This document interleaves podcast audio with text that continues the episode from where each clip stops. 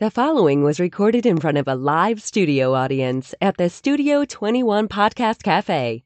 This is the United Podcast Network. The following program is closed captioned for the thinking impaired. By tomorrow, I will rule the world!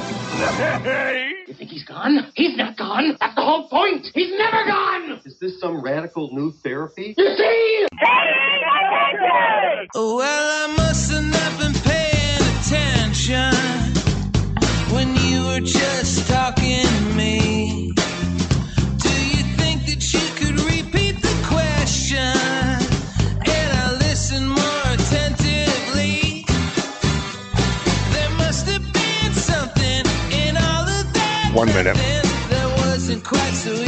see. And I must have missed something when you were just talking. I get you upset.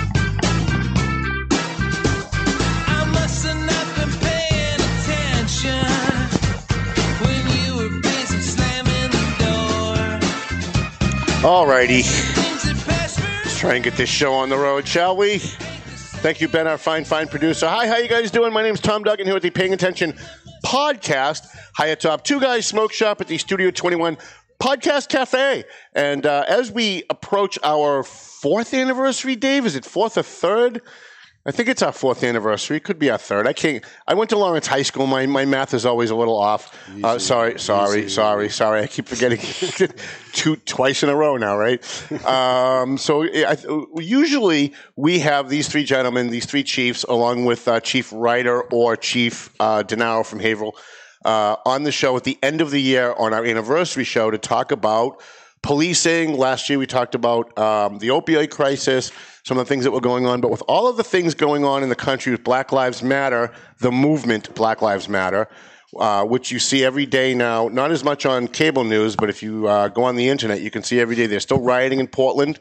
Uh, they're still rioting in certain cities all over the country, attacking police officers. You saw yesterday in New York City, uh, a police, uh, I think it was the, the, the deputy chief or one of the chiefs in New York City was attacked on a bridge. Um, it is open season on police officers. And those of us who care about law enforcement, those of us who care about our own safety, even if you don't care about law enforcement, are watching in horror as uh, politicians, mostly Democrats, but politicians of all stripes, are attacking police officers, are um, encouraging DAs not to punish people that assault police officers, and that are backing this uh, lawless chaos of the Black Lives Matter movement. So I thought we should have. Uh, why wait till the end of the uh, end of the year to have these gentlemen on? Let's have the police chiefs on and, and have them talk about how this is affecting their community, how this is going to affect them moving forward with training and the way they stop people, the way they detain people. Uh, and I th- so I thought this would, for my regular viewers, my regular listeners on Spreaker and Podbean, and all the people that download the audio, I will try to um, say the names of the chiefs as they're speaking, so that if you're not watching, you know who's you know who's talking. Um, so let's just get right into it. I have to my left, to your right of me, I have uh, Methuen Police Chief Joe Solomon, one of the least controversial guys you'll ever meet in your life. There's no controversy with this guy whatsoever. Everyone loves him. Steve Saba loves him. The city council loves him. Everybody loves this guy. I say tongue in cheek. Uh, we have Chief Solomon here, uh, who had to deal with this Black Lives Matter uh, situation at a council meeting recently. To his left or your right, um, we have North Andover Police Chief Chuck Gray, who is the uh, recipient of an Officer Tom Duggan Hero Award.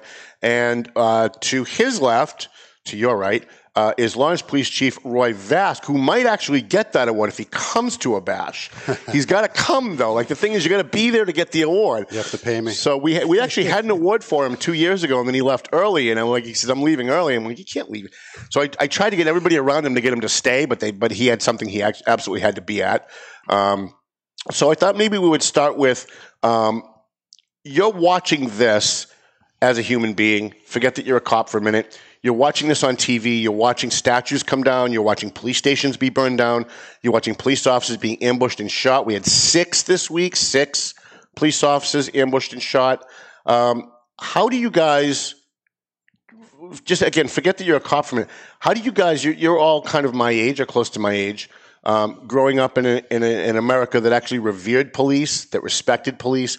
How do you guys react to the sudden change in the United States among a vast, vast number of people who just outright hate the cops. Whoever wants to go first. Well, Tom, Chief Solomon. I'll go first. So, Joe Solomon.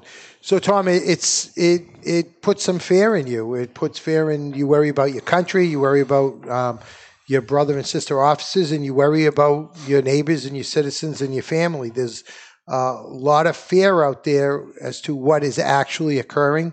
Uh, everyone has a right to their opinions. Everyone has a right to get out and say what they believe. I think we just have to get back to doing it more peacefully. There's no reason that you can't protest and protest it peacefully. And for a uh, perfect example is the protest that we had in our city.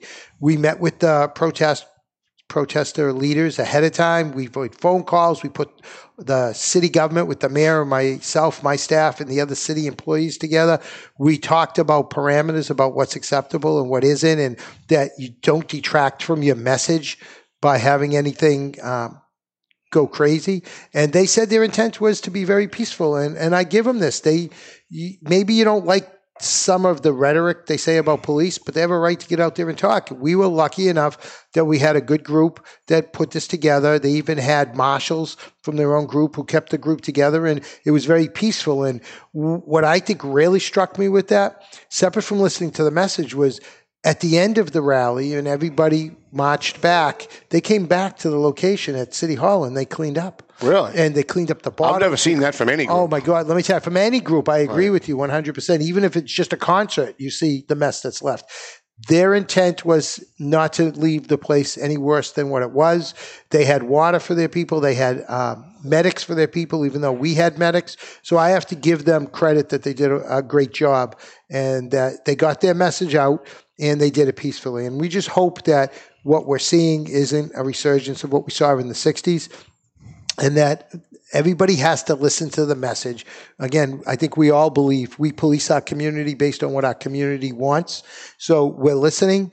Uh, you see changes coming. I can say this for my three decades in law enforcement. Massachusetts, I think, is unlike other law enforcement around the country. I think we have our act together. We train appropriately. We we handle situations appropriately. We listen to our people. Community policing, which we call community engagement, has really come a long way from, if you remember in the 95, 1995, 99 area with Linda Susi speaking for her group in her neighborhood, and you look to how far we've come as engaged, and I know both of these chiefs because I've known them a long time and I see their law enforcement uh, abilities. We lead our police departments the way our residents want to be led. We want to listen to them. I don't have to agree with anyone in what their message is because it's America, but we have a duty to reflect the feelings of our community. And I think we do a wonderful job, and I'm sure both of them uh, would would say the same things about their communities. North Andover Chief Gray, as you're watching this, um, just remove yourself as a police officer for a minute. Uh, you're a little younger than the rest of us, um, but you, I, I'm, I'm pretty sure you still grew up in an environment in America where police were respected uh, for the most part. We always know there's a bad there's bad apples, there's bad cops, there's bad doctors, there's bad podcast hosts. Um, I'm one of them. Um, but overall, most police officers, and we knew this growing up, that most police officers were good guys who tried to protect people that went out there and put their lives on the line. As you're watching this, does it scare you for the for the future of America, for the future of our country, that so many people have so much hatred for the guys that are out there putting their lives on the line to protect them? It doesn't scare me. I can just it, it, it sends a message to me that we need to have more dialogue and find out what's causing their animosity towards us. Um, we had a rally in our town as well that was the same as Chief Solomon said. They met with us. It was peaceful, and they cleaned up after themselves. And their message was sent, and it was it was exactly what they wanted, and exactly what we wanted as far as safety. Um, for whatever reason, I can't. I'm, I'm not going to take myself out of being a cop because that's what we all do. When I walk down the street with my kids, people still know who I am. Right. So, uh, you know, it is what it is, and I'm going to deal with it as a police officer, as a police chief. Um, the whole thing is that there's there's grievances out there that we know nothing about because we weren't affected by it, um, by the, either affected personally, someone we know, or something that we're part of, a, like a movement or something. We don't we don't know everything. We don't have all the the uh, the facts. Just like the other side doesn't have all the facts on our end as far as how good of a job we think we really do. So it, it's it's opened up a lot of dialogue between myself and um, the officers and the public, like Chief Solomon said. And you know, I know Chief Ask will, will speak to his um, community as well. It's it's all about communication, and we need to we need to open the communication up and and see what is you know open up the hood and see what's going on, and let's see if we can make this work. Because just like Chief Solomon said, we we police based on what our community expects, and if they expect a certain level of professionalism, we need to provide that. Right. And you did you just you just hired a bunch of guys, right? Did you just hire? We just had we just had one officer come out of the academy. He's field training right now, and we're looking to add two more in the uh, fall. And you you were going to hire people, but they they're cutting your budget, uh, Chief Solomon. Yes, uh, four four of the officers working right now were scheduled to go to the academy this past January. It was pushed off till September, but I still hold out hope that there's a solution to this. And uh, working with the city council and the mayor, we hope not to lose them, but we'll lose ten positions, eight physical bodies too that we won't be able to fill if it goes through. Chief Vasque from uh, from Lawrence, Lawrence Police Chief Vasque, you had a little bit of a different situation in Lawrence. They had the Black Lives Matter rally, and they said that they were going to be marching up into Methuen. They were going to be marching into Salem, New Hampshire, which didn't happen. Um, how, how do you? How do you? I want to, I want you to answer the same question that they answered. Obviously, like how, watching all the stuff on TV, how do you feel about that? But uh, additionally, you had your guys were ready. Like you cordoned off a, a block or so around the police station. Um, there was almost no violence. There was one guy that got out of line. Um, home, some home, one of the homeless guys that we feed on the Wednesday nights um, threw a bottle at you guys or something. Um, but it must it must have been very disconcerting uh, knowing that you were going to have after three full weeks of violence from Black Lives Matter protests that these guys were going to be coming into Lawrence. Well, I would say that it's not all under the umbrella of the Black Lives Matter, and I think that I don't want to speak for them, but I, I know that I've heard a lot of things said that you know, Black Lives Matter, Black Lives. There's a lot of groups that are taking advantage of the situation, if you will, in that uh, obviously they have their movement, they have their voice, they have their opportunity to file their grievances as they should. So I don't blame them for that. Um, and I, but I do think there are a lot of groups that we could talk about all day long that are taking advantage of that situation and and trying to foster their own agenda, if you will. So I don't blame that one individual group, and they, to my knowledge, weren't the ones organizing our event. They were another another group uh, just in support of the Black Lives Movement. I think a lot of that happens in a lot of these different communities. So I certainly can't speak for that for that group, but I can tell you that um, this stuff about uh, you know burning, looting, and marching up to Methuen and Salem and all these other things, we never heard that. Uh, you know, I think that social media type stuff that went on um, we certainly did not pass that message on to our residents or to our our communities um, next door to us, Methuen, North Andover, Haverhill, and Andover. Um, so we didn't think any of that was going to happen. We prepared based on the national rhetoric, the national scene, some of those outrageous things that we saw that protests got out of hand. And again, I don't blame the movement itself versus the people behind the scenes that are taking advantage of those situations and and giving the movement a bad name, if you will. Uh, to Joe Solomon's point, Chief Solomon's point, everybody has the ability and the right to file their grievances, have their voice be heard, and we don't have a problem with that. And we were uh, right there in that philosophy, in that we told everybody that was uh, willing to hear that we don't, we welcome you coming here and having your opportunity to meet, be together, and uh, unite under this common cause um, peacefully. And we don't have a problem with that. We can support you in any way, shape, or form that you need. First and foremost, your safety and the safety of the residents and the business owners. So that was the message that we sent. I thought it was well received. Our protests, there was two of them that went off very well. To your point, just one individual, again, has nothing to do with the movement. That's a perfect example, though, of someone else jumping into something that they have no business being involved in. And that gives the movement itself a bad name. So I don't have a problem with uh, anyone that wants to, um, you know, have their grievances heard racism itself is not just a policing matter. It's we all know it's a worldwide, you know, epidemic matter problem. That uh, quite frankly, I'm amazed that uh, in the in the greatest country in the world um, that we're still dealing with racism all these years that we can't get past. You know what we try to teach our officers, which is you know, deal with the situation at hand, the facts that you have at hand, not the person, not their color, not their religion, not their race, all of those things. I'm just still kind of shocked that you know I wasn't raised that way, and that we're still dealing with the vi- the very the very um, issue of of racism in this country. And I think Is it? Do you think You it know- is? Is it because the racism is real? That there are real Sure. cops out there that are gunning down black men for sport on the police departments? I don't, I don't, I don't. Because that, that's the way it's framed, right? It's framed that the, the cops are bad, right? They they complain about people labeling and stereotyping people based on color, and then they label and stereotype all the cops based on the actions of There four are- guys to- in Minne- to your- Minneapolis. yeah, to your point, there are good and bad in every profession, and we know that good teachers, bad teachers, good cops, bad cops, bad lawyers. It's up to us to identify those individuals when we find out that that's um, happening. Hopefully, we get that in the recruiting process. Hopefully, we get that in the um, you know in the background checks before we hire them. Hopefully, we get that in the academy, or if there's an incident that comes up, hopefully we can remove them very quickly and uh, get rid of them. But there's good and bad in every profession, and it's not just um, in law enforcement, but certainly law enforcement has its issues as well.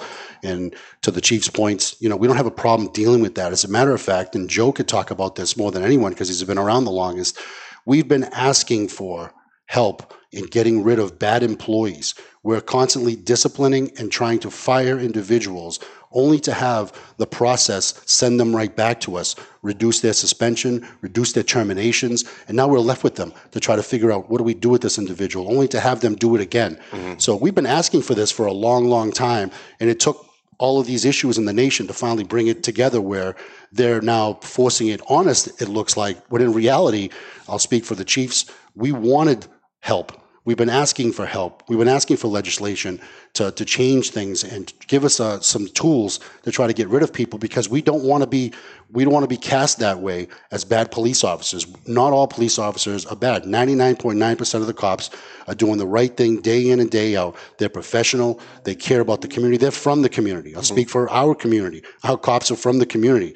We're 50, 53% minority majority police department now. So they're from there. They care about the community. They're not going out to try to abuse authority, but we're painted in that brush. We don't want to be unfairly painted in that brush, just like anyone else in the world doesn't want to be painted in that brush. We ask, ask to be judged based on our own individual efforts and you know one interaction with a community member at a time is what we're looking for and i think that's not a lot Is, to ask is part of the problem the fact that you all have a boss to answer to? You guys don't have authority to hire and fire and to discipline um, uh, without going through a political process, without going through the mayor of Lawrence, the mayor of Methuen, and the board of selectmen in North Andover. Um, is that part of the problem where you're in charge of a department that you can't control? I say this to the Methuen councilors all the time that com- complain about Joe. They say he did this, he did that. Well, that's not even, he's not responsible for that. That's the mayor does that. The uh, is that part of the problem that if you've got a guy like I remember the Bill Green situation, you know, he you, you tried to get rid of a cop that you thought was bad, and I think twice they put him back on, and then eventually he did something that you were able to fire him for. Um, I, I mean, I won't speak to any specific case, but in general, I think it's good for the public to know that, and Joe can speak to this, and, and uh, Chief Gray as well, that our authority as being chiefs, we're able to discipline someone up to five days suspension. Beyond that, it goes to the appointing authority, which for us, it's the mayor. Uh, I can tell you in my experience that the mayor has always backed me up in terms of whether it's a lengthy suspension for someone or to terminate someone. But the process goes beyond the mayors. The process goes beyond the town managers and the civil service department. It goes to civil service. The unions are very powerful. The unions get involved, and before you know it, that suspension or termination is reduced to something else, and now we're we're back to square one with this individual officer trying to babysit them again. Right. So it puts us in a bad light. We'd love to remove bad police officers because we don't want to be painted with that same brush. But we're, we're, we're in a situation that we're, we're dealing with um, the legislation and the laws and, and the way they happen. So um, that's what we've been dealing Have with. you fired anybody for racism? No, not Has anybody here fired anybody for racism? No. So, I mean, when we're looking at least at the local level, it doesn't really seem to be the problem that CNN and the news media make it out to be, where there's all these rogue cops out there gunning down black men for sport on every police department in the country, and that there's lack of training and that there's you know lack of oversight and there's lack of supervision. Um, Well, to, to Joe's point, uh, he, he said this very well, is that here in the Northeast and here in the Merrimack Valley, we'll speak specifically to us, to us, and Chief Gray can jump in on this. He knows he's very involved in training. We feel like we're ahead of the curve. We know what's out there. We're not the South. We're not the Midwest, where some of these things have happened. The Northeast, traditionally, along with the West, has has been uh, a leader in uh, technology and, and policy and procedure and training and things things like that. We spend a lot of money on training um, and giving our officers the, the latest equipment and technology and training, all of those things to be the best that they can be. So we think that we're ahead of the curve. But again, something happens somewhere else. Everybody wants to take a look at the entire picture. We would just look, wish that they would just look internally here and not overreact to the situation. I don't know if Chuck, you want to Yeah, chime in I'll, on I'll the jump training. in on it. Um, the training I feel is top notch, and I think what was it like three or four years ago we started actually training together. Right. Um, active shooter drills. Um, we have in service at the Methuen Academy where Lawrence and North Andover and, and Methuen officers, along with other officers from other departments, actually get in a classroom and train together. We've done procedural justice. One, uh, two blocks of that. We've done. Um, Dealing with the mentally ill, we've done dealing with uh, de-escalation training, and all this training we've given the officers in a classroom setting, so they're not just going online and looking at something; they're actually having dialogue with each other. Hey, I had this situation happen. I know that person. You know, okay, how'd you handle this? Okay, watch out for this person. You know, be careful. Don't talk to them this way. Talk to them this way because you get a bad reaction. And by having that in classroom dialogue, our officers between the three departments, I think, are, are getting such unbelievable training above and beyond what is required. Right. And then any, you know, I've, I've spoken to some legislatures over the last couple of days and showed them firsthand the last five years we've been doing this all along. And so when they're talking about de-escalation training, that was last year. We've already done that. They're talking about you know dealing with the mental illness. That was two years ago. We've already done that. Right. Procedural justice and bias-based training. All of us have policies in place, and it's been done. Right. You know, so so uh, it's it's almost like if someone just and again maybe it's because we don't market ourselves enough, and that's one of the things my manager actually mentioned, and I, I kind of I really agree with her. That's why I like having you guys here. It's it's to, to market ourselves and let the public know we're doing this stuff already, and we're doing between the three departments here and the ones along with us are doing a great job. I think. Chief Gray, um, the the uh, legislature, the Senate passed a anti-cop measure uh, this week. Thank God, our two senators, Senator Tarr and Senator DiZoglio, voted present on that. They didn't vote yes, at least. Um, I looked through some of the uh, legislation that was passed. It's frightening that they're going to allow your officers to go out there and not have immunity if, God forbid, they have to shoot somebody on, on duty. What do you guys think about that? Have you looked through any of the legislation that's coming up? Yep, and again, I was reminded by another state rep that you know things have to go the the you know they have to go the route, and what starts out here could end up down here. What starts out here could end up up here.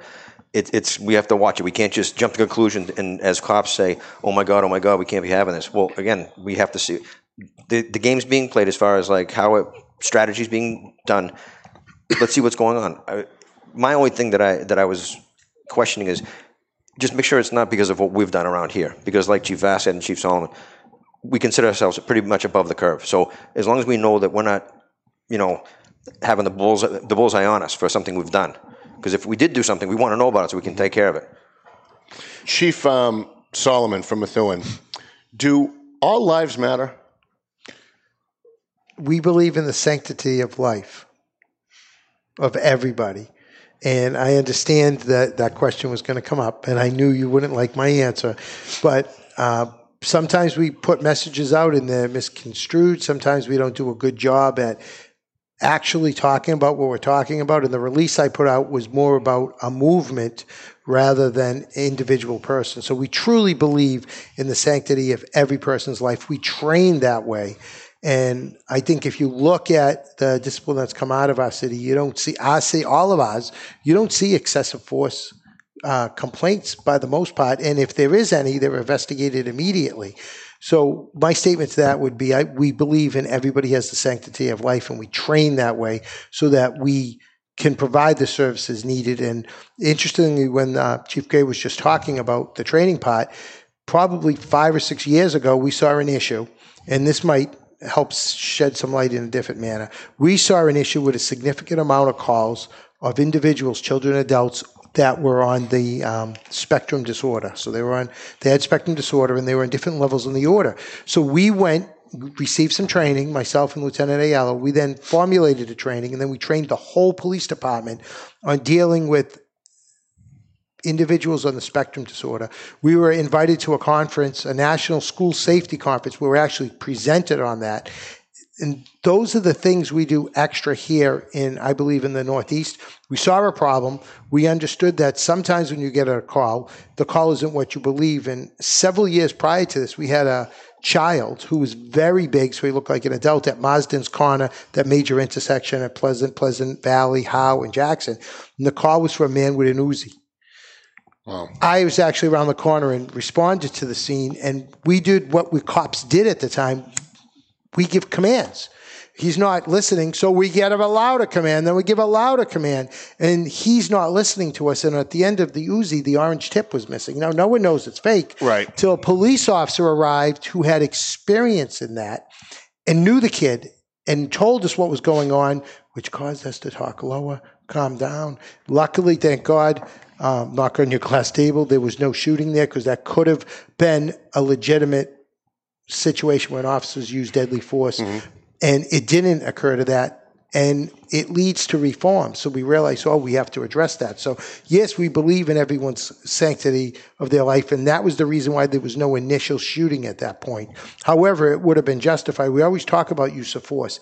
Uh, you know, that sometimes it's lawful, but it's awful. Mm-hmm. And, you know, although that sounds corny, it's true. Whenever you see a use of force, whether it's an armbar, a taser, a takedown, it looks like sometimes the officers are using force more than what's necessary. But when you break those segments down, you find out it isn't. And that's why I like that we carry body cameras.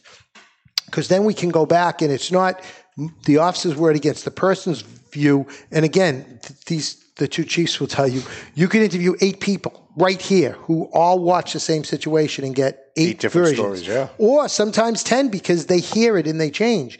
So let's look at the video and analyze the video for exactly what happened and what it was. Was that actually a remote control or a cell phone that came up and everyone thought it was a weapon and the person pointed and unfortunately a shooting occurred? rolling into that, I think the benefit we have is we have our own academy in the Merrimack Valley that allows, in fact, both the chiefs sit on the advisory board along with the chief from Amesbury and the chief from Haverhill. So we get some input. In our academy, we do extra weeks. We do a mental health first aid to prevent officers from committing suicide, but also a stress reduction where they learn how to deal with these types of situations that help do the diffusion. What I do like about the bill that you mentioned is post police officer stands in training. How long we've been talking about this? 34 years I've been a cop. We've been talking about, can you believe we don't license cops?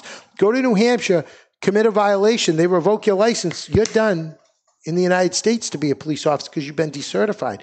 So there is some good things in the bill. I just think they they need to listen to us more. They need to listen to the police more, and they need to listen to what's what should be in there and what shouldn't be in there. Uh, qualified immunity. I just listened to a video outside today of um, a professor speaking about qualified immunity that said when an officer if you take the qualified immunity away, when we commit a criminal act and get sued, that the city doesn't have to pay. Well, we know this. If we commit a criminal act right now with qualified immunity, guess what?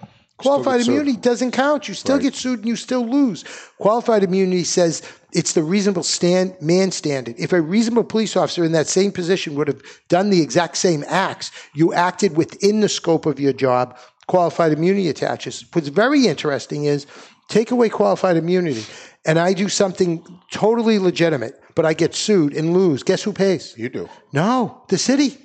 Without- the city pays Without you- without qualified immunity? yeah, because once you reduce part of that qualified immunity is the, if it was when you get sued, some complaint, some of it can be assessed to you, some can be assessed to the city. Most of the cases fall in the city, but qualified immunity isn't being removed from us; it's being removed from all government, from the municipalities. So, so a city engineer looks at this road design for a bridge. He certifies it's perfect. The contractor puts in a defective beam that was say outside of the scope, qualified immunity wouldn't have attached for the company, but would attach for the city because they made based upon their inspections in the plan. Now that means that money falls on the city. I don't think the public realizes you're opening the floodgates because qualified immunity comes in.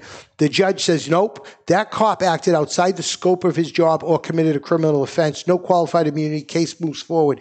Then during the motions and during the arguments, the city says, sorry, you're on your own. And they put up the argument that this person acted outside the scope of their authority or committed an offense. We're out of it. And in most cases, you'll see the judges drop them out and then the officers on that case by themselves. This is going to put us in that quandary where the city or the municipality or the state is going to eat more of that responsibility. So there needs to be some refining there. But we all agree, we've been talking about this for years. We want post because when the interesting part is now when that officer say has his discipline, it goes to post. So say the city says, all right, we're going to fire him, and they get returned by another agency, arbitration or civil service. Post says you're decertified, so although you returned, you don't want a cop. See you later, you're done. The only problem with Post is they made a modification to put it uh, into a instead of a post certification, they're putting it into a committee stance, which would mean the way it's currently read, and again, it's still going to go to the House and it'll go to conference committee and then the governor. It's saying an outside entity has to right now investigate all complaints. So you say I ran into Solomon. Solomon was rude and ignorant. That complaint's now going to go to post. Post is for the very serious violations. Once we've cleared our professional standards investigation, found you responsible of something, then it goes to Post who conducts an analysis and says, you know what, this is so far out of the scope of what that cop should have done, decertified. We, we've seen, and I've seen officers here that have left employment to only go become a police officer in another community, whether it's inside of Massachusetts or outside of Massachusetts. So hopefully, you know, the House of Representatives is going to look at this bill, make some more, more modifications. We're very lucky to have Chief Brian Kyes as the head of um, the uh, the um, oh my god the the legislative committee for Massachusetts, and he's also an attorney, and he's the chief in Chelsea. Very intelligent man. He'll be involved in those conversations for us, and hopefully we get back to post because we want post. But again, we we live in a union community, so we have to abide by those laws.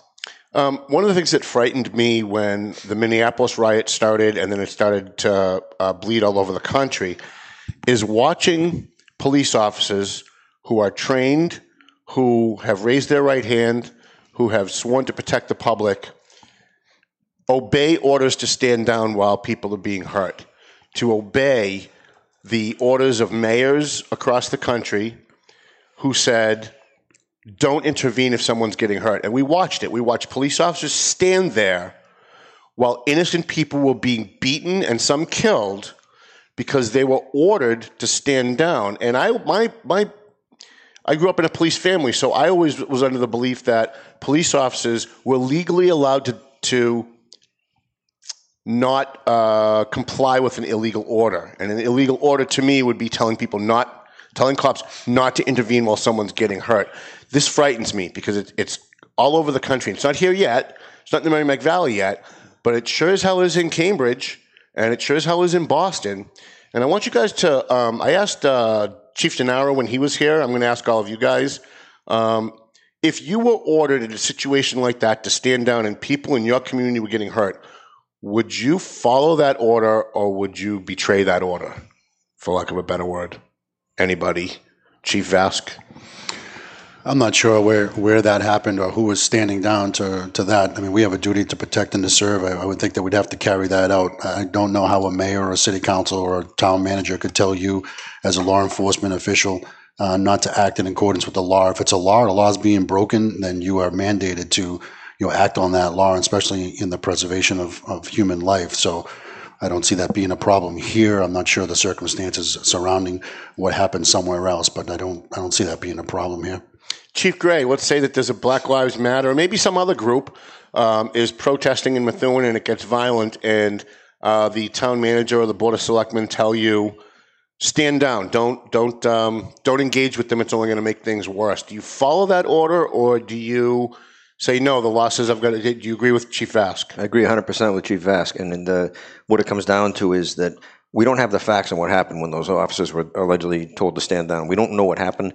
Anytime anything bad happens, like a school shooting or something, I always wait for the official report to come out. I don't listen to the press. I don't listen to the media. I don't listen to the hearsay. And until we find out what really happened there, to me, it didn't happen. Right. And please, well, we know, we, we know in New York because De Blasio has admitted that he has told his, his, his officers to stand down in, a lot of different situations, and now we see cops in, in, in New York being ambushed. And again, I I go I hear what I what I hear, but I'm not. I'm going to repeat what Chief Vasque said: is is we're sworn to uphold the law, and if someone's getting beat up, not only am I going to intervene, I'll go myself and intervene because that's what we do.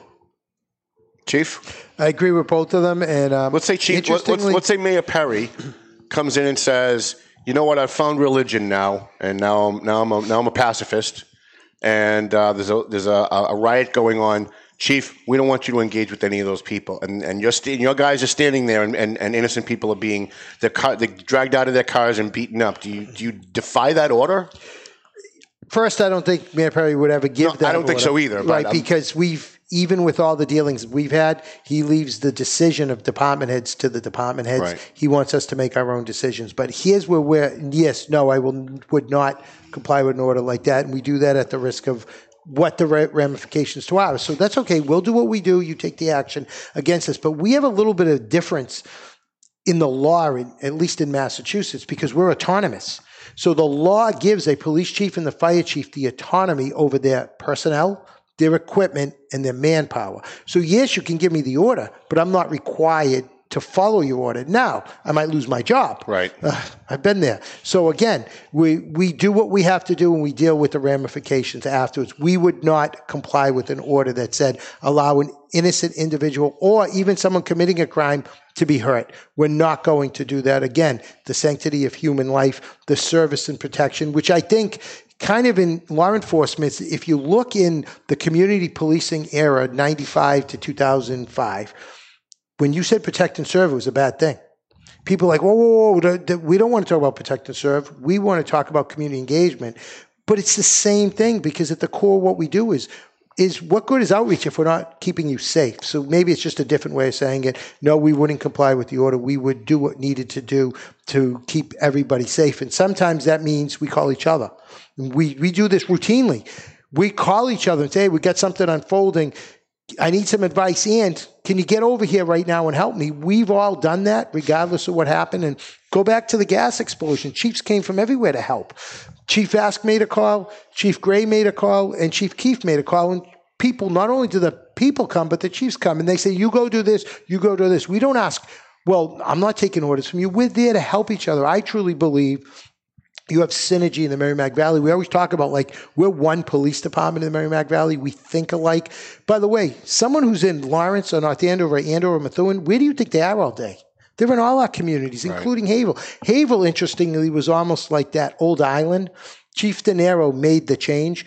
You look at Chiefs prior to that during my tenure, they, when you got to the line on 110, you didn't go with the Haverhill. Now we, we have that comfortableness, and I think it's about us meeting and working together, training together, that we're all one. And quite frankly, for me, I'm in the triangle, the Lawrence Lowell Haverhill triangle, so I get a lot of activity in my community. And we did something in mid 90s, so it was between 95 and 99. I use that time frame because that's when I was assigned to the community policing division, where Lawrence police officers and Lowell police officers came to Methuen because we had identified our residents were traveling back and forth. A Lowell cruiser and a Lawrence cruiser in Methuen with Methuen cops and those cops in it patrolling.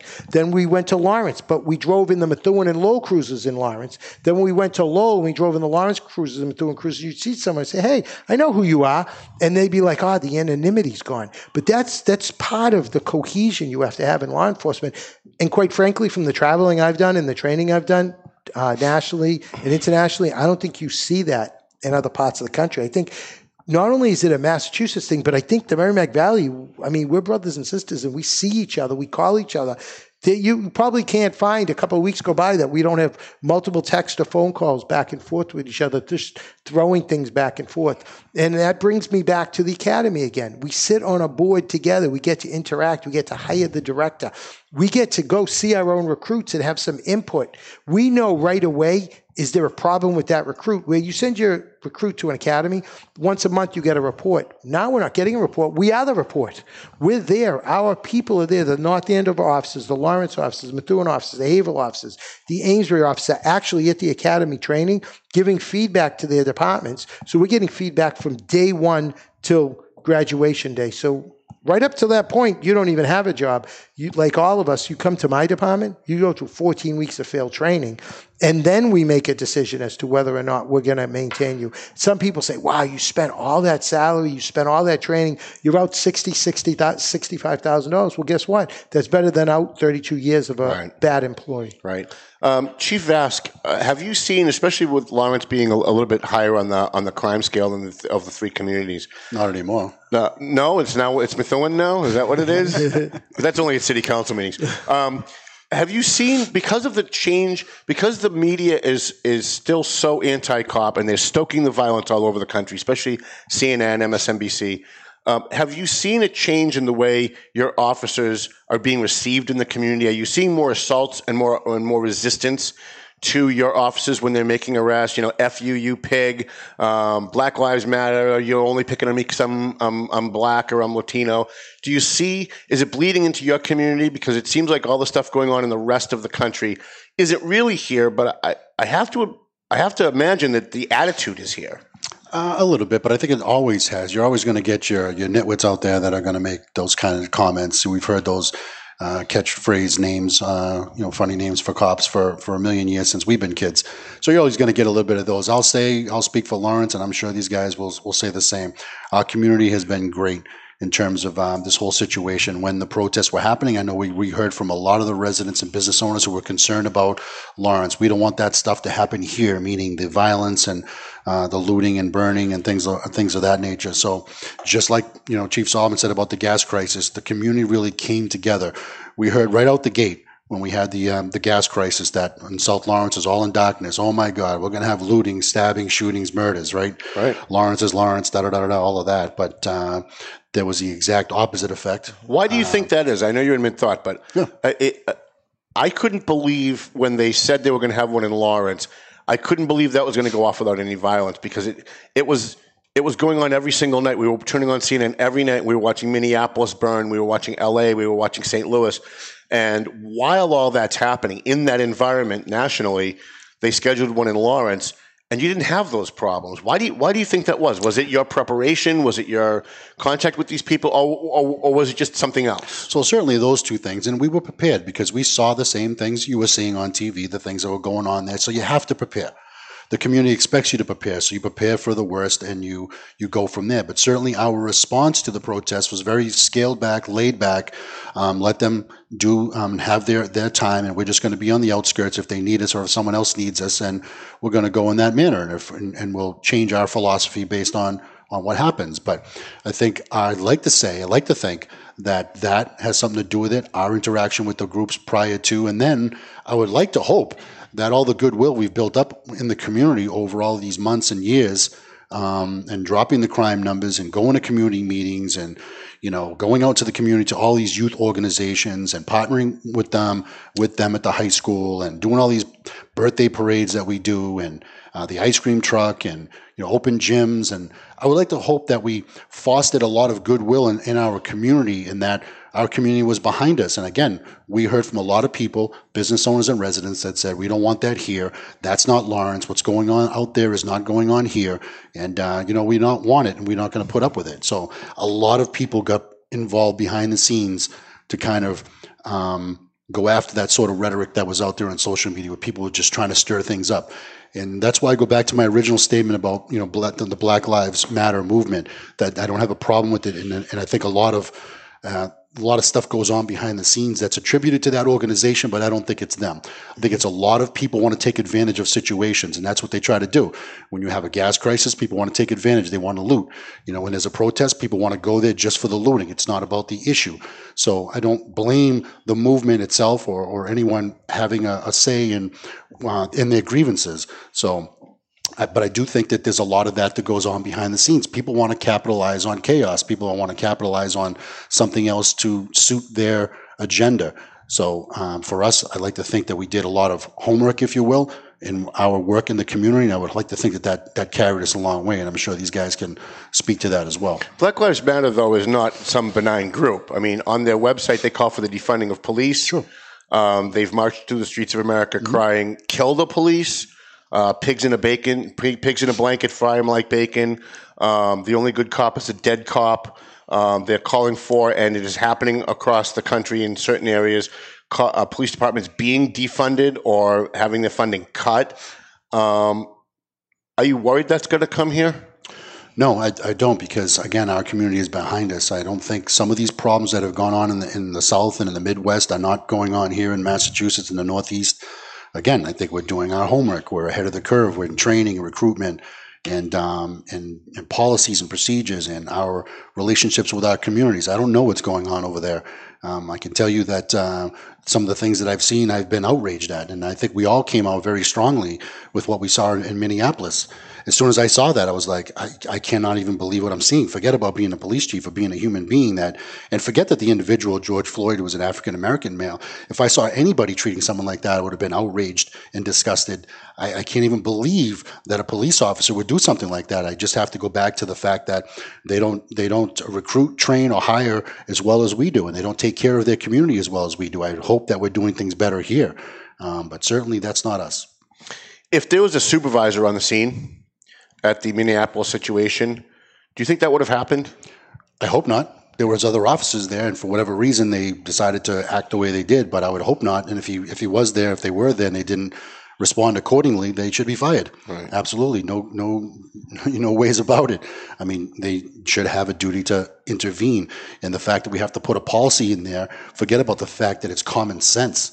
For God's sake, to, to see something like that going on to a human and you don't interact, you don't get yourself involved in something like that and see that going sideways is beyond me. Forget about being a police officer. Uh, I just don't, I don't even understand it at all. Chief Gray, you're an expert on training. Um, since I've met you, I think every conversation we've ever had, you've at least at one point brought up training. Uh, you seem like a training guy. Um, there's a, I, I want to talk about this. We've got uh, maybe 15, 20 minutes left, and we can go over, right, Ben? Um, a lot of people are under the misimpression because they don't have cops in their family and they don't experience policing that uh, they, they have all these ideas in their head that are just wrong. Um, that you can't shoot an unarmed assailant, that you can't shoot somebody in the back. Can you talk about some of those things? Because whenever I hear CNN or MSNBC and they have their, their panels and they say, well, the cop shot him in the back, as if that automatically makes it a bad shoot. Well, when we all know that that's, those of us involved in law, law enforcement know that, that just because someone's unarmed doesn't mean that they're not putting someone's life in, in jeopardy, and sometimes you have to shoot. Can you talk about some of those some of those instances? I even had Paul Morano, my former co-host, say to me one day, "Well, why can't they just shoot them in the leg?" Can you address some of those as a training guy? Right. So I'm gonna I'm gonna do the best I can because I'm I'm not a use of force expert, but I, I do try to stay up on it. Um, the the standard we use is the the reasonable standard, and it's Graham versus Connor, and it's basically what uh, the chief said as far as what would a reasonable officer do in the situation, and it goes on. It's called a force continuum, and what it is is basically you go from having a, a conversation and being interactive to passive resistant, active resistant, volatile, and uh, eventually to the top, which is deadly force. So it's a dynamic thing, and that's what people don't understand. Is it, you can it can be very volatile, and then all of a sudden the person can say, "Okay, I give up," put their hands up, and then it becomes right, Right. down there. So uh, what people I think need to realize is that we do extensive training on use of force, whether it's through firearms training biannually or whether it's just in roll call. Um, we just like we do the pursuit policy because those are the high risk, low frequency events that when they go bad, they go real bad. And from a training point of view, every day should be a training day for us because the more training you have, the more uh, of a it, first of all boosts the officer's confidence. Secondly, it, it really educates everyone on what how do we how do we play this game right now as far as what can we do, what can't we do, and finally, you know, it's it's something that you have policies and procedures like Chief Vasque said in place. All right, they're current, they're reasonable, they're clear, they're abide by the standards set forth by the Mass Accreditation Council if they fall under that guideline. And if you train on these policies and procedures, those high risk, low frequency events that when they go bad cause real uh, a tragedy, if you will, those are the ones you prepare for. So by training, you're giving the officers more tools, not tools on their belt per se, but tools in their head to say, how can I handle this? Do I do I need to pull my firearm out, or can I try to talk to this person, and de-escalate this? Because right now, no one's in danger. So again, it's it's a dynamic situation, up and down, but that's basically what we try to educate. But it's but shooting someone who's unarmed does not is not automatically a bad shoot, right? Can you just explain that a little bit? Because I think a lot of people who don't know law enforcement, they say, "Oh, well, he shot the guy like the guy with the taser, right? He was running and he was shooting the taser from behind while he was running, and the cop shot him while he was running away." And automatically, it was they shot him in the back, as if that makes it a bad shoot. And I'm trying to educate people at home that you know, just because someone was shot in the back doesn't necessarily make it a bad shoot. Uh, you can't shoot somebody in the leg. What is the standard for shooting someone? So the standard of using a firearm is deadly force, and that is when that person is going to commit either kill or violently injure somebody. You know that it's about to take place. It's imminent, imminent, imminent bodily harm. And so, if you're going to use your firearm, it could be, you know, if is the person, you know, holding a machete? Okay, are they are they ready to push someone off uh, a subway platform into it in front of a train? Again, we don't know for sure. It's subjectivity versus objectivity. I can't just sit here and give a blanket statement because all kinds of facts come into play. Right. But again, you know what happened? I think that was Atlanta where the person shot the taser. We've seen a couple videos, and we've formed an opinion based on what we've saw. We haven't seen any reports yet. We haven't seen any coverage of audio um, body body cameras. We haven't seen any witnesses. So again, to, to make a statement that he shot the taser, it was deadly force. No, you, we need to get the totality of the circumstance. Right, right. Every situation is different. And that's really, you know, you have TV involved too, which doesn't help us when everybody sees a case solved in 20 minutes on TV. And people may, you know, an officer, you know, wing somebody, uh, shooting someone in the leg. First of all, good luck trying to hit somebody in the leg when most cops can't hit somebody in center mass. Uh, so that doesn't happen. Warning shots and things like th- things that we've heard. Think about that for a minute. A warning shot. Where do you think that warning shot's going? Right. You're going to shoot that. That thing's coming down at some point, Right.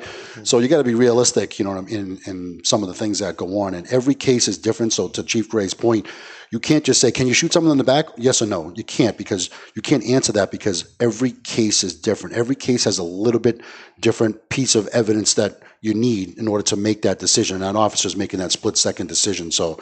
Um, I think that's what people have to understand too. It's a split second decision based on what was going on, and because we see one video, we don't necessarily know all the facts. So to try to say yes or no that was good without the totality of the circumstances Can you, is difficult. can you talk about some of the circumstances that would allow a police officer to shoot an unarmed person? Because a lot of what we hear with the Black Lives Matter movement is X number of people were killed by police and they were unarmed, as if that automatically makes it a bad shoot. Well, again, so just off the top of my head, um, you know, I, we don't know all the circumstances. So, did the officer think he was armed at the time? Did he have a cell phone that he took out? You know, you hear things like that. Again, it's a split second decision that an officer's making in the dock, if you will. Again, I'm throwing facts in there because I don't know all the facts. So, without knowing each case and knowing each individual fact, it's difficult to say yes or no that you can, you can't. But if you want me to throw out a scenario, you know, I can start making things up to, to that point. Like, again, it's in the dock. There's a struggle. He's trying to kill him. I mean, I, I have no idea. He pulls out something that he believes is a weapon that's going to be used against him. There's a number of different factors that we just don't know in each individual case to try to say blanketly yes or no. So it, it's difficult. And I think, uh, again, going back to you know TV and things like that, a lot of things people see on TV think it's you know it's reality, and it kind of kind of it plays uh, against us, if you will. Chief Solomon um, from Methuen. Um, so I guess what I'm hearing from the other chiefs, and hopefully people at home are hearing from the other chiefs, is that it just because someone is unarmed and they're shot by an officer does not make it a bad shoot automatically. Uh, just because somebody is shot in the back does not necessarily make it um, a bad shoot.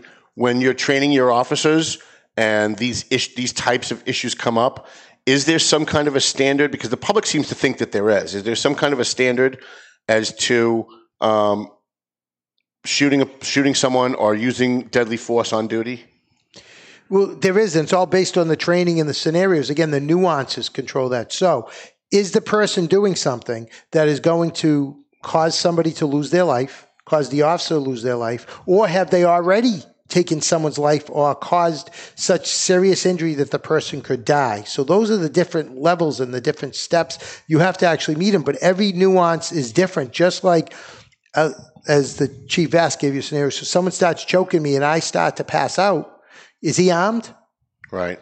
No, but he's he's employing deadly force. I pull my weapon and I shoot him. I just shot an unarmed individual because I was about, in my mind, to pass out and then he's going to take my gun and kill me or kill someone else. So there's a multitude of different situations. But something also that the public should be aware of: we train a lot in firearms, but do we realize and does the public realize that in national statistics from the FBI, in an active shooter situation, now meaning someone shooting at you or someone has a weapon and you're going to engage them, cops hit 20% of the time is their hit ratio.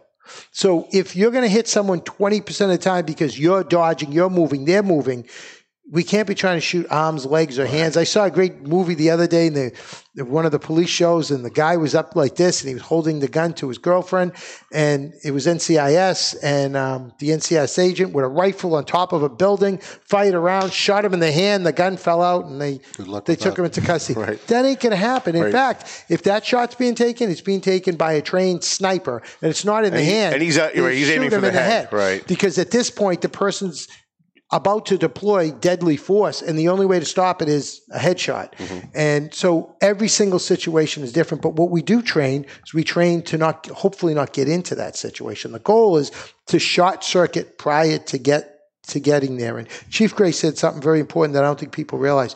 Just because force is going up doesn't mean it's leading to deadly force. It can be going up and maybe it comes back down. So it, it's a it's a living situation. It's changing second by second. But I heard so many times people, why didn't you shoot him in the leg? Why can't they shoot him in the hand? Why Right. did they do that? I wish we could. deadly force could be somebody using a, a car. Now they are unarmed in people's minds, but they're driving a two or three thousand pound weapon. So it all depends on on each individual situation. How difficult is it to educate the public? I brought those two topics up because I, I think, you know, the stuff that I see on Facebook is just, it just blows my mind. People are so uneducated about what policing is. And how difficult is it when you're out in the community and people are, are, are making these judgments that are based on nothing? And then, God help us, some of them get elected to a city council and they start trying to legislate what they think they know when they absolutely know nothing. I know you dealt with it last night. Um, how frustrating is that? I'm sure it happens in all three communities. So because I just dealt with this last night, let me say this on something outside of weapons. We we send every police officer through EVOC over five years. So uh, emergency vehicle operations. So we want them to learn. You go to the academy, you get 40 hours of EVOC. Do you know in my department how many times you drive again after that in EVOC? When you get in an accident, the chief says, Whoa, that's your second accident, send him to EVOC, and you get a day's training. So maybe eight or nine years ago, working with the state police, I said, I'd like to split my department in. So every five years, everybody, I don't care if you've been here 30 years and been through it six times, you're going to go through EVOC again. One day of like a retraining, a recertification. EVOC is a lot about mental and breathing control. You have to control what you're seeing and what you're doing. So, what do we do all day for eight hours a day? We drive a car, mm-hmm. right? For the most part, unless they're on a walking beat.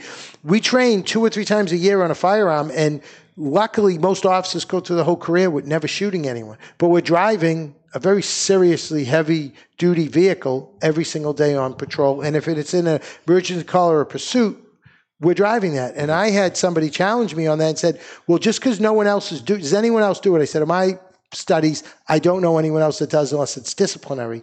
And that person said, well, then I don't think it's necessary. And why are we doing something someone else isn't doing? Yeah, let's cut that out of the budget. So here's my opinion.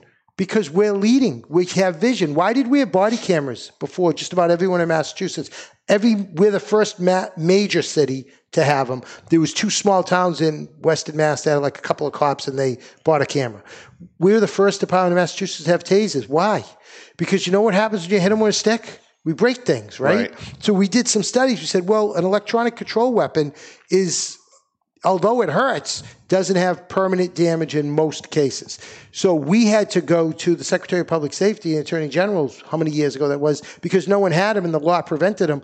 And we wrote a policy in conjunction with people that know a lot more than I do. And that became for years, and it might still be, the model electronic control policy for the Commonwealth of Massachusetts. Because we have vision, because we see what's happening in the world and in the country, because we, we are students of law enforcement, does that mean we shouldn't be doing something just because everyone else isn't doing it? You know what I say? Everyone else should be doing what we're doing. Don't make me do less because other people aren't. What we should be saying as legislators and leaders, I want my police, when I look at this police department, I want to say they're doing more than the next department because then you know what the next department does? They do that. Right. Then they say, oh, well, that's just standard now. We should be above standard. Let's go do something else. Not for the fact of doing it, but for the fact of making people safer. So that's my argument on that. Does it frustrate you guys that the Massachusetts is such a liberal state, and that the legislature and even the governor in some areas um, doesn't back the cops? Is that frustrating for you guys? You're out there putting your lives on the line. Even as chiefs, I see you guys. At, I, I've seen all three of you guys at scenes. Everybody thinks the chief sits behind a desk and he just and he just uh, uh, you know deploys guys and answers the phone and does paperwork. But I've seen all three of you guys at major scenes in the Merrimack Valley, and it's got to be it's got to be frustrating for you. It's got to be. I don't feel that, Tom. I'll be honest with you. I think that um, for the most part, we we get some the tools that we need, the training, the money. Um, I've got nothing but ultimate respect for the governor. I, I, I say that not because he's the governor, but because I saw him in action for Columbia Gas One and Two, and then uh, through COVID, and uh, I've, I've been around him a lot for you know his different uh, meetings, and I've been privy to being in the room with him and his leadership at meetings. Um, so I, I don't feel that in terms of the legislature overall. That might be the opinion of some. I'm certainly not happy about the quick reaction to some of this, um, the bill now, and, and to the chief's point that I hope that it gets scaled down a bit, and I think it will when people uh, spend a little time talking about. And that's my hope for the for the Senate bill that, that was just passed. Aren't they going in the wrong direction? Shouldn't they be doing the exact opposite of what they of what they filed? Shouldn't they be giving you guys more funding for more training, uh, for more officers? And that's a good that's a good point. When they talk about defunding the police, but then you turn around and say we want you to do X, Y, and Z training. Well, how are we Right. going to do that? So. Right. No, I get that. Again, I think that's a quick overreaction to a national something that happened in a national uh, uh, scene. And again, that's why we try to bring that acumen home. It's not happening here, especially in the Northeast. We're doing X, Y, and Z. You know, one of the good things that did come out of this when people started asking, "Well, can we see your policy on use of force? Do you have X, Y, and Z?" Yeah, we have that. Oh, you do. Oh, okay. Uh, next question. Uh, what about uh, de-escalation? When are you going to start doing that? And to the chief's point, no, we've been doing that for years. Oh, really? Oh, jeez. Um, let me ask you another question. Um, what about this? Do you have a no choke? Yeah, we've never done that. We have that, and you can't. Oh, okay. Uh, move on. Right. So, but I think they're expecting us to be just like everybody else in the in the Midwest and the in the in the South as examples. I use them only because they've had they've had issues, and um, there's been some some stuff going on there. But then they come to find out that we're we're doing things differently.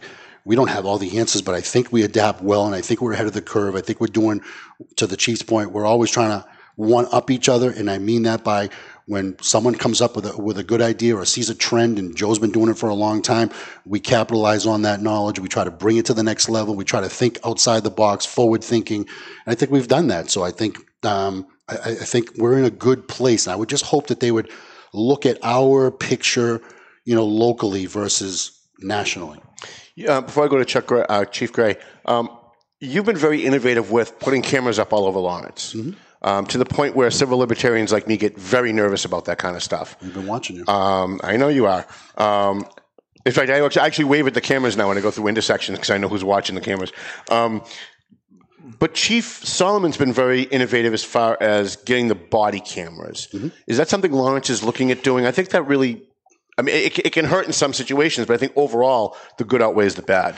So, to your point, we've been trying to get those. 2018 now, two years here we go. Um, I actually filed for a grant and was awarded a grant by the government uh, for body cameras. So, um, as Chief Solomon will attest, you know, you have to get it through the unions. You have to develop policy and procedure. We actually got uh, Joe's policy on on body cameras. So we are trying to implement that, even if it has to be on a pilot program. The difficulty for us, again, and we talk about post and all these other things, trying to get these things passed that we wanted, is getting it by the union. So we have to deal with that whole issue. We did not have for for five years a collective bargaining agreement in place. So in order to bring another bargaining issue in place, we couldn't do it without their consent. They didn't want to even talk about the issue because they had all these other issues that they wanted to address in their contract. Thankfully, we now have a contract in place for seven years, so we have a two more two year buffer to try to get something done. And we're hopeful now that after the contract gets allocated to the city council, and we're expecting it too, that we can now bring this issue to the table, and hopefully, at least at a, at a pilot program, we can bring the body cameras to fruition in Lawrence. But to your point, again, forward thinking, years and years ago now, it's almost two years now since we applied for that grant and we were awarded it. So we are trying to to be ahead of the curve. And I, you know, wish we had them because it would have been another one of those. Do you have them? Oh, yep, absolutely, we do.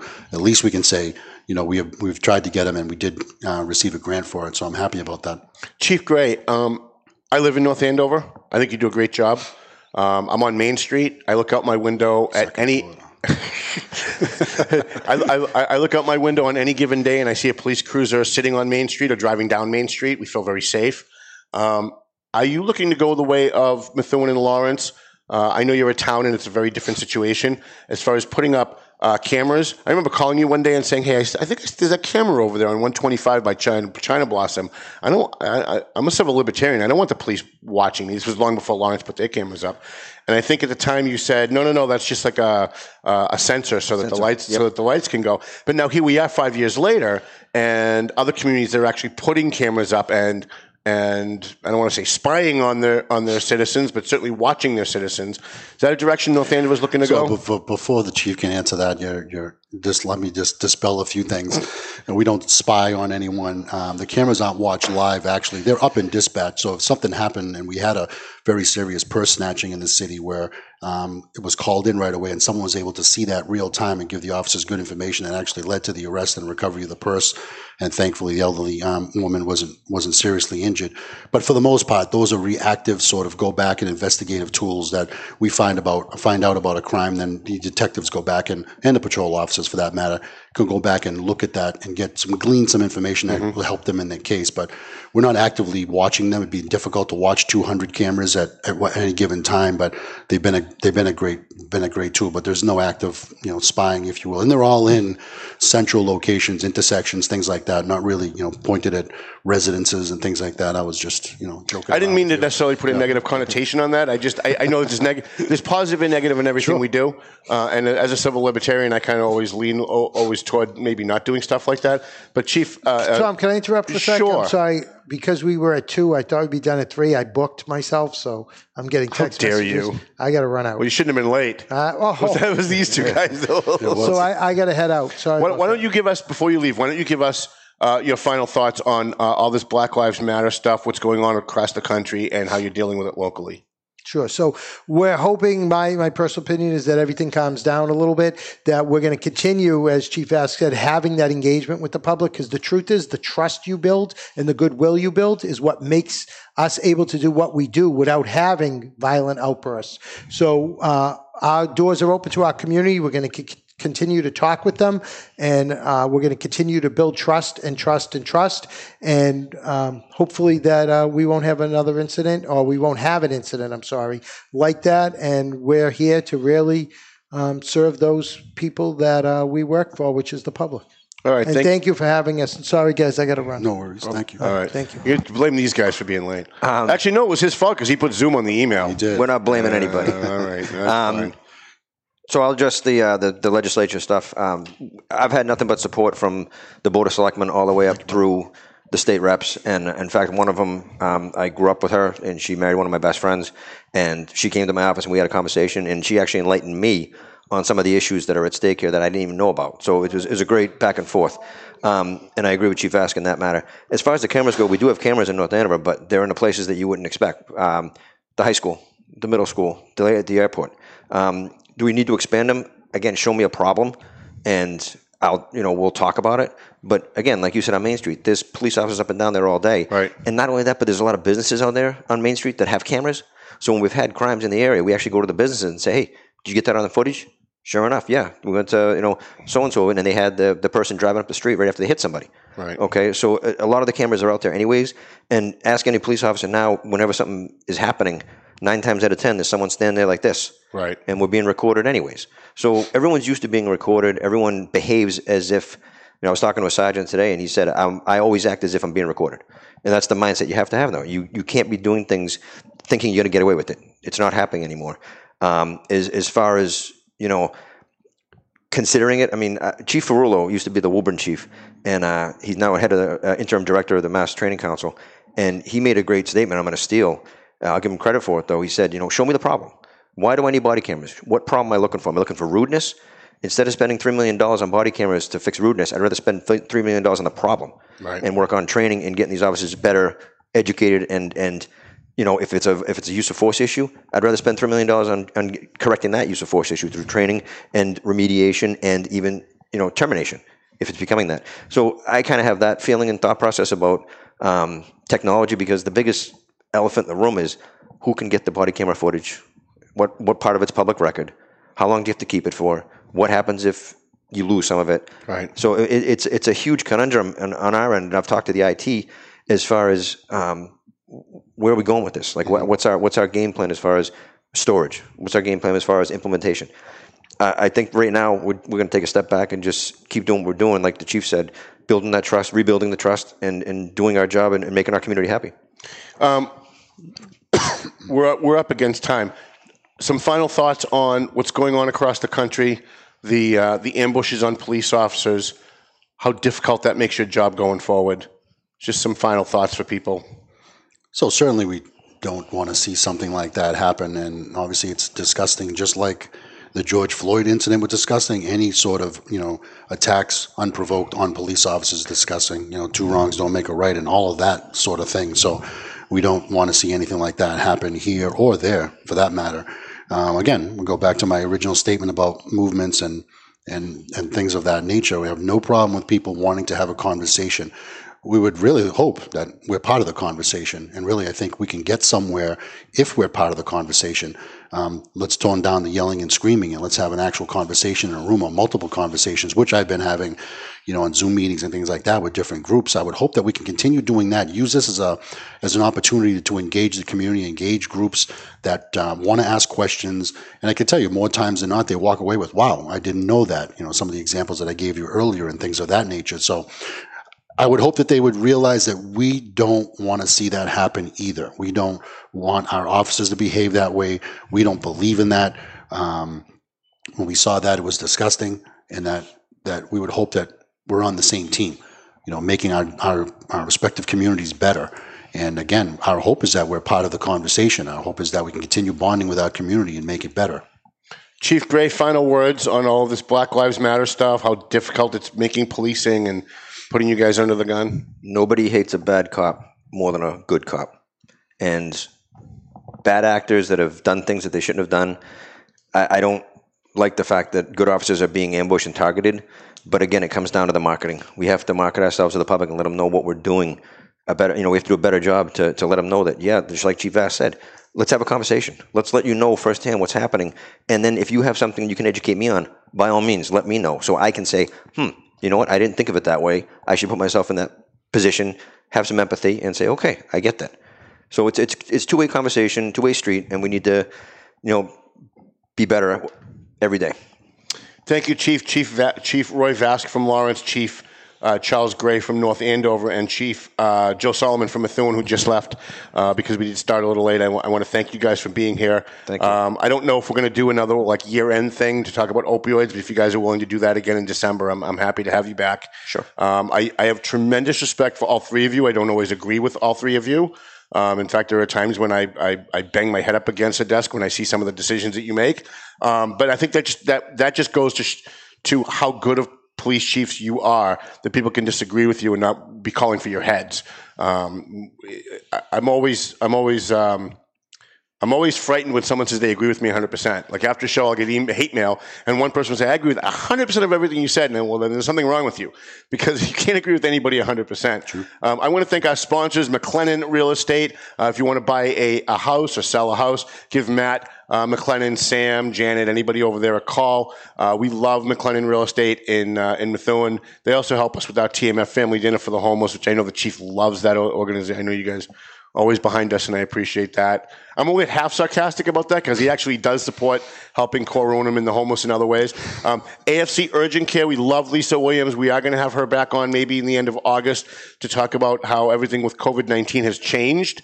It is changing, it's changing significantly. The testing is changing, the type of testing, the longevity of testing. So we will have her back. And uh, EIS Investigations and Training, uh, we appreciate uh, them coming on board and sponsoring the show. I know I'm going to get some uh, some heat in Methuen for that, but uh, I'm never going to turn down a check. I don't care who's writing it. So uh, anybody that wants to sponsor this program, it's fifty dollars a week. We'd love to have you on board. We'll put your uh, logo and stuff on the front uh, of the of the news desk, and we'll talk about you throughout the show. Um, thank you so much, guys, for, for being here. Um, I, I hope all of you guys will stay safe. I hope all of your men and women uh, that serve under you stay safe, and we'd love to have you back. Thanks Thank for having us. All right, Appreciate thanks. it. Roll that up, uh, Melvin Taylor. Next week we've got uh, what do we have next week? I think we got. Do we have Nick DiZoglio next week? Let me take a look. Melvin Taylor says we got to go home, but you got to hold on for one more second. Let's see. Uh, next week we've got uh, boy Joe Silverio from Four Star Lighting will be here, and we're to try and get somebody else on Following week, we're going to have Nick DiZoglio from the Methuen City Council. And who would have ever thought Nick DiZoglio would turn out to be the voice of reason on the Methuen City Council? Boy, during those debates, it, I, never in a million years would I have guessed that. But he certainly has turned out to uh, to be doing a good job, and we're going to have him here on the 30th. And then and then in August, uh, our August 7th show, we're going to have Neil Perry back. It's, I'm glad to see that he's feeling a little bit better. Um, and I know that uh, it's going to be a long road to recovery, but he's uh, we're, we're happy that he's going to be okay. Melvin Taylor says we got to go home, so go home already. Thank you, Ben Kitchen, our fine producer, and Dave Garafalo for uh, putting up with our baloney here for the last three or four years.